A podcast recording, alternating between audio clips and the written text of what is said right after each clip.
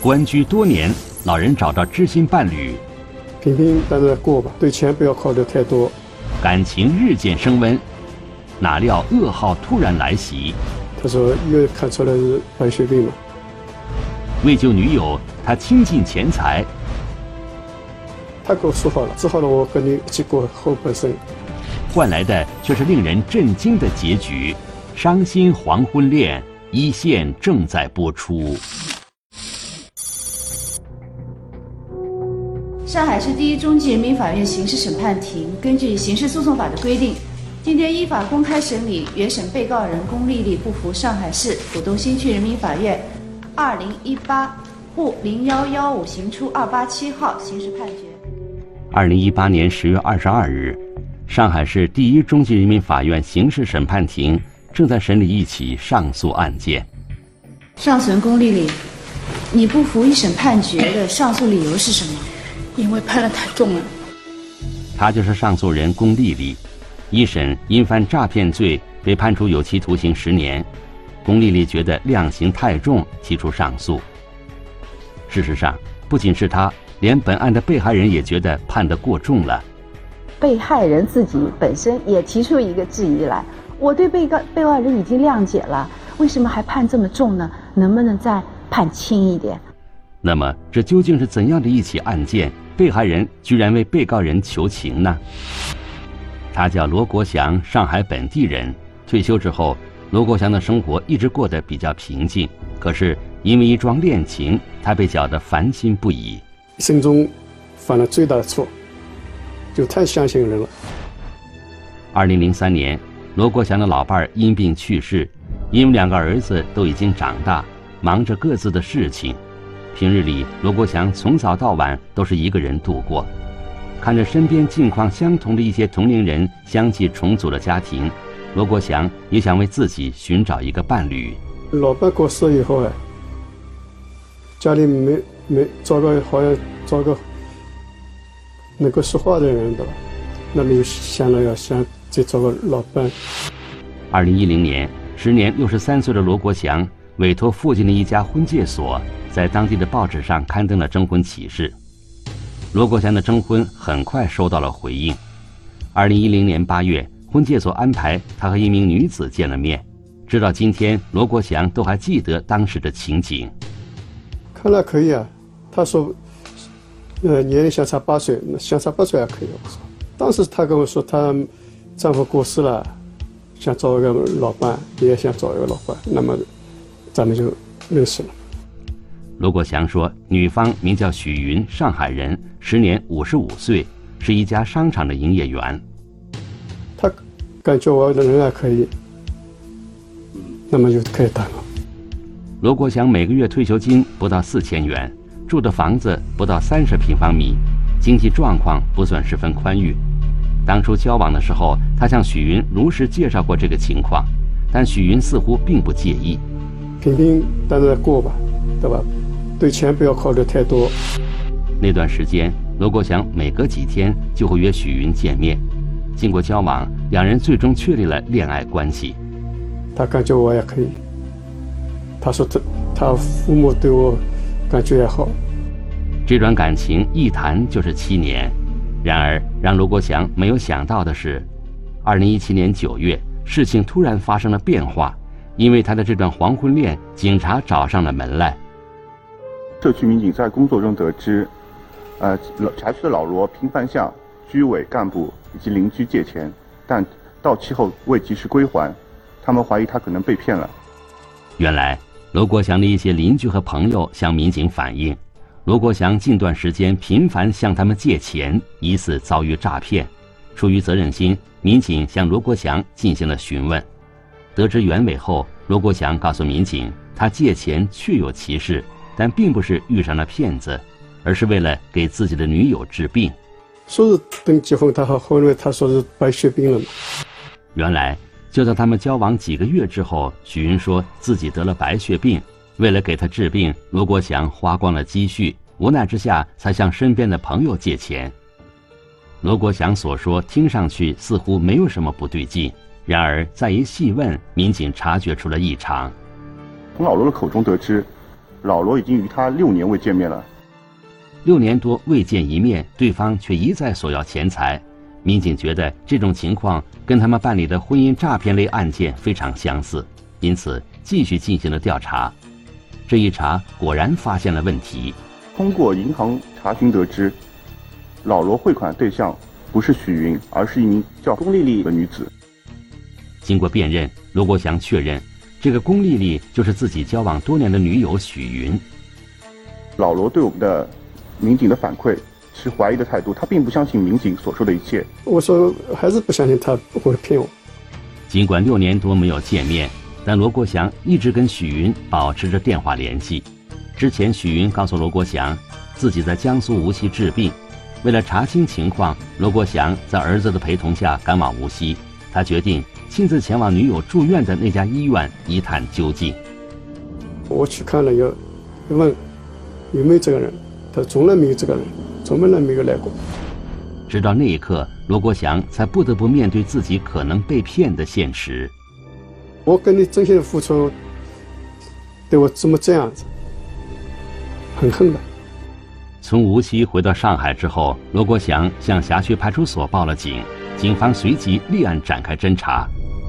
犯罪嫌疑人龚丽丽，一九七零年出生，上海本地人，现处于离异状态，而其本人在上海市某区的一家商场做营业员。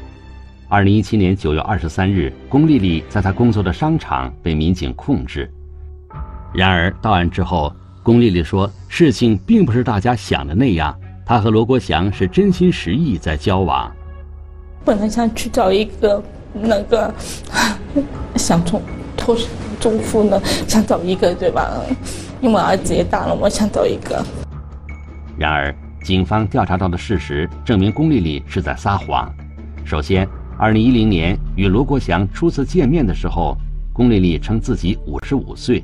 而事实上，当时她只有四十岁，她为何要故意夸大自己的年龄呢？因为他已经六十几岁，他跟我父母年龄差不多，那么肯定不可能的，对吧？龚丽丽说，她夸大年龄是为了缩小和罗国祥的年龄差距，让对方能够更加安心的和自己交往。那么，对于自己编造许云这个名字，他又如何解释呢？他说：“你用这个名字，肯定是那婚戒里面肯定我有怀疑他们不是那个正常的婚姻的嘛。他用我这个名字，他说到时候你再跟他说你的真实名字。”龚丽丽说：“当初化名许云跟罗国祥交往是婚介所出的主意，那么他所说是否属实呢？但是其未提供婚介所的名字及地址，而上述情况我们也无没有办法证实。”警方调查到的事实是。龚丽丽与罗国祥认识后没多久，就开始以各种名义向对方要钱。罗国祥详细记录了他们交往时给龚丽丽钱款的明细。仅2010年9月，也就是他们认识之后第二个月，罗国祥就给了龚丽丽三千元。他说：“母亲这个病嘛，我就给他母亲嘛买营养品了。”然而，警方调查发现，龚丽丽所说的母亲生病。不过是他编造的谎言。龚丽丽交代，那个时候他已经产生了和罗国祥分手的念头。出去人家都会用异样的眼光看着你，对吧？我后来我就我也不出去了。那段时间两人极少见面，但仍保持电话和短信联系。二零一一年四月，罗国祥接到了龚丽丽打来的一个电话，电话里龚丽丽告诉他一个令人震惊的消息：四月份他说有白血。他说：“医院看出来是白血病嘛。”尽管女友说自己得了白血病，可是罗国祥并不愿意放弃这段感情。他跟跟我说好了，我治好了，我跟你一起过后半生。他说：“你救了我第二次生命。”为了给女友治病，罗国祥拿出了自己的全部积蓄。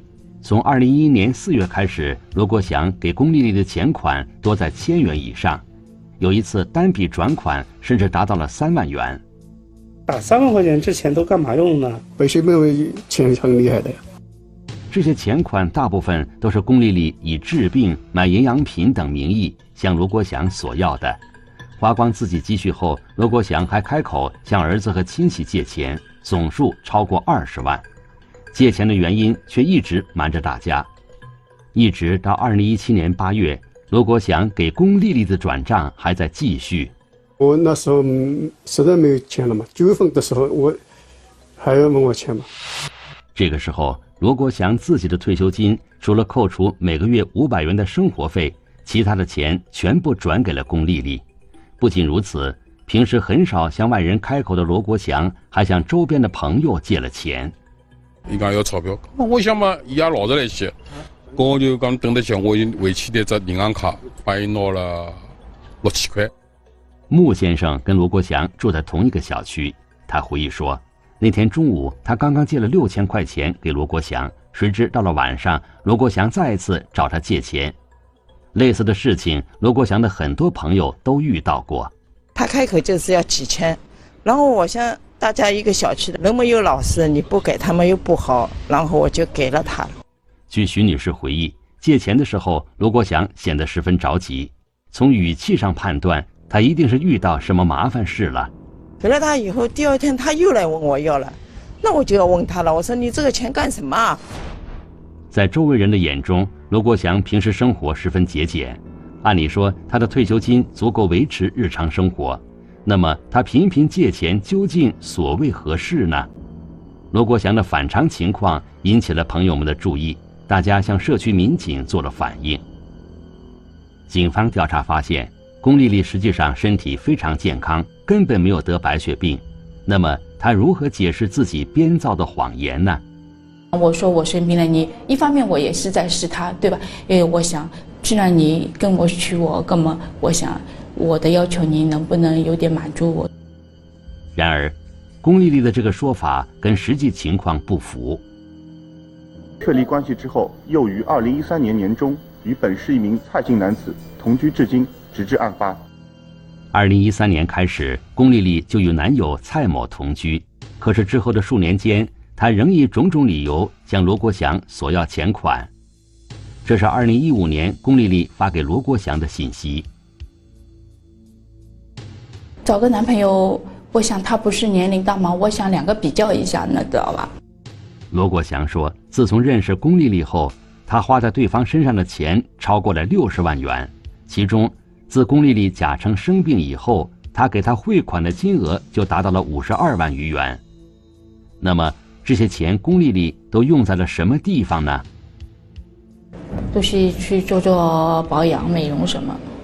我做办卡的，每年都去，那个每个星期一次都去的，不至于几年要花掉五十多万呀。要买买衣服都是买衣服。啊龚丽丽到案以后，她的父母找到了罗国祥，表示他们愿意退赔龚丽丽所骗的钱款，双方最终达成了协议。因为把钱全部还给我们，我当然难解难解释了。在这份刑事谅解书中，罗国祥表示自己对龚丽丽予以谅解。请求司法机关对他减轻或从轻处罚。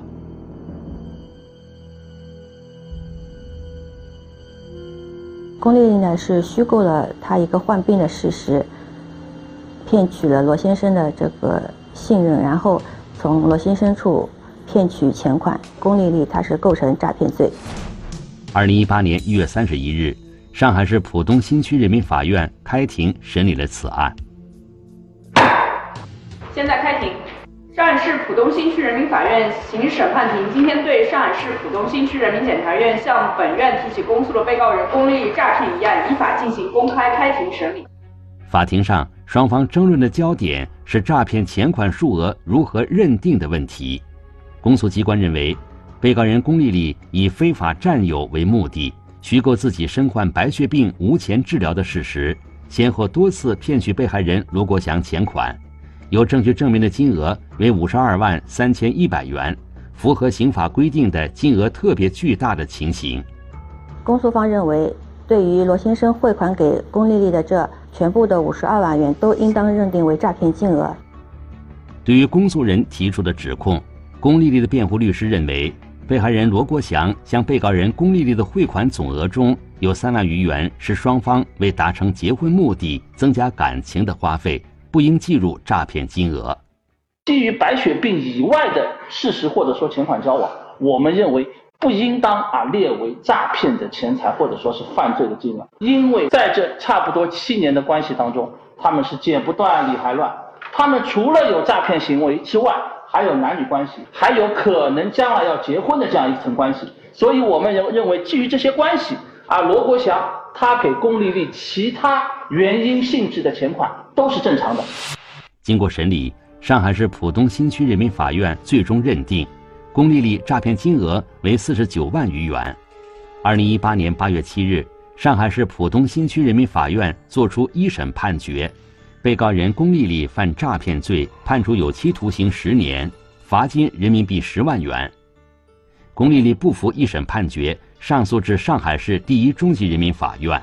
被告人不服一审判决的理由是什么？一审判决认定他诈骗四十九万余元，但他认为还有里面部分的钱款是用于谈恋爱的花费，所以应当从诈骗金额里面扣除。因为这个被告人提出呢，他是以谈恋爱为目的和被害人交往的，那么恋谈恋爱就要有花费，那么花费认为就应当从我们的诈骗金额里面进行扣除。二零一八年十月二十二日，上海市第一中级人民法院开庭审理了此案。我希望量刑可以轻一点，这量太重了，何况我钱都赔了，对吧？被害人也说了，他也是说量刑量的太重了。龚丽丽和辩护律师坚持认为，有部分钱款并不是以患病的名义索要的，不能算是诈骗。那么，二审法院会如何裁定呢？一开始，被告人就抱着诈骗的目的，所以后面被害人的支出都可以认定为是为因为受骗而付出的，所以不存在扣款的这样的一个空间。所以我们认为，一审判决认定的诈骗金额四十九万余元是错误的，二审应当纠正。上海市第一中级人民法院认为，公诉机关指控的五十二万余元的诈骗金额。应当全部予以认定。二零一八年十月二十九日，二审法院作出裁定，驳回上诉，维持原判。案件虽然结束，被诈骗的钱款也已退回，但是经历了这场感情骗局之后，罗国祥晚年生活的计划被彻底打乱了。现在就没这意向了，没意向。从这个吸取教训以后，这再没有这个意向。不想再再找了，再不想找，每天锻炼一下身体，不要使我的儿子有负担，把身体养好，才可以心心过好每天。